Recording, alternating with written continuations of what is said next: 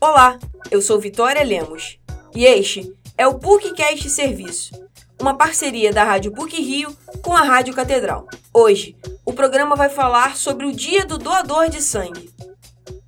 Na próxima sexta-feira, dia 25, é comemorado o Dia Nacional do Doador de Sangue. Segundo dados disponibilizados pelo Ministério da Saúde, 1,8% da população é classificada como doadora regular.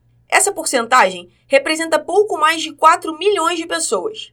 Apesar de ser um número próximo do padrão estabelecido pela Organização Pan-Americana de Saúde, que considera 2% como o número ideal de doadores, diversas instituições registraram queda no número de doações este ano. O Rio de Janeiro foi um dos estados em que as coletas caíram de forma preocupante. Dados disponibilizados pelo Instituto Nacional do Câncer ressaltam que o mês de setembro teve uma queda de 30% nas doações, quando comparado ao mesmo período de 2021. Já o Instituto Estadual de Hematologia Arthur de Siqueira Cavalcante, o Hemorrio, registrou uma baixa de 25% durante o mesmo período.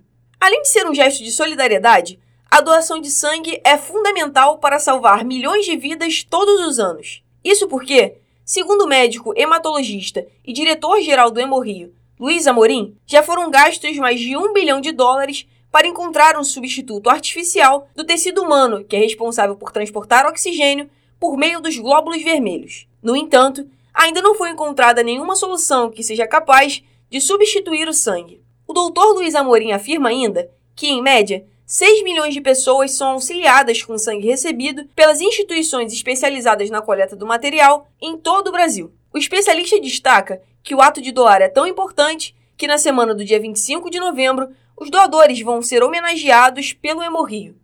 É, o dia 25 de novembro é um dia que a gente homenageia os doadores, esses heróis anônimos que salvam tantas vidas, né?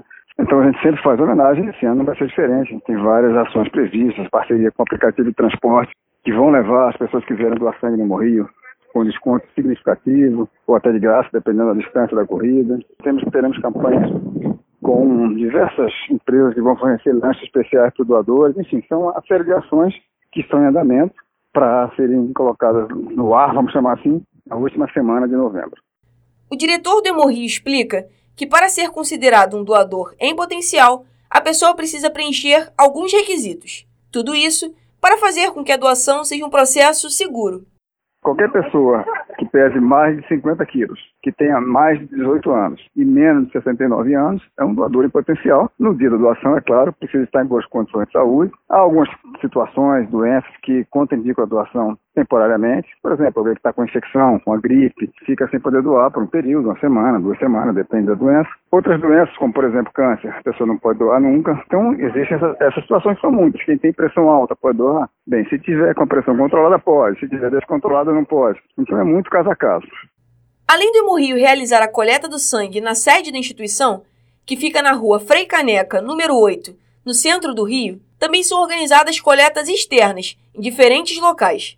Um desses espaços é a PUC Rio. Desde 2010, a universidade promove a ação chamada Campanha de Doação na PUC Rio, que acontece uma vez por semestre. Durante os 12 anos de campanha, foram coletados pouco mais de 3 mil bolsas de sangue na universidade. A supervisora de comunicação da Coordenação de Atividades Comunitárias e Culturais da PUC Rio, Tatiana Moreira, destaca que o Hemorrio define alguns critérios para que a campanha possa ocorrer na universidade. É, na verdade, a gente faz uma parceria entre CAC, né, a PUC, através da CAC, diretamente com o Hemorrio. A coleta externa é esse programa que eles trazem a equipe do Hemorrio até as instituições ou os locais separados e eles definem alguns critérios, né, para que possa ocorrer essa campanha de doação. Normalmente a gente faz esse agendamento com bastante antecedência. No caso, esse ano a gente já está prevendo os agendamentos para os próximos semestres. É importante lembrar que os vacinados contra a Covid-19 precisam respeitar um período antes de fazer a doação. Para as pessoas que receberam a Coronavac, o prazo é de 48 horas após a aplicação. Já os doadores que foram imunizados com a Janssen, Pfizer ou AstraZeneca precisam esperar uma semana. Os jovens entre 16 e 18 anos também podem doar, desde que os pais ou responsáveis legais assinem a autorização, que está disponível no site hemorrio.ufrj.br. doe.rj.gov.br. Para mais informações sobre como e onde doar, basta ligar para o número 0800 28 20 70 8. Doar sangue é um ato de generosidade fundamental que salva milhares de vidas todos os dias. Se puder, doe. Esse programa teve produção e edição sonora de Vitória Lemos, com supervisão e edição do professor Célio Campos.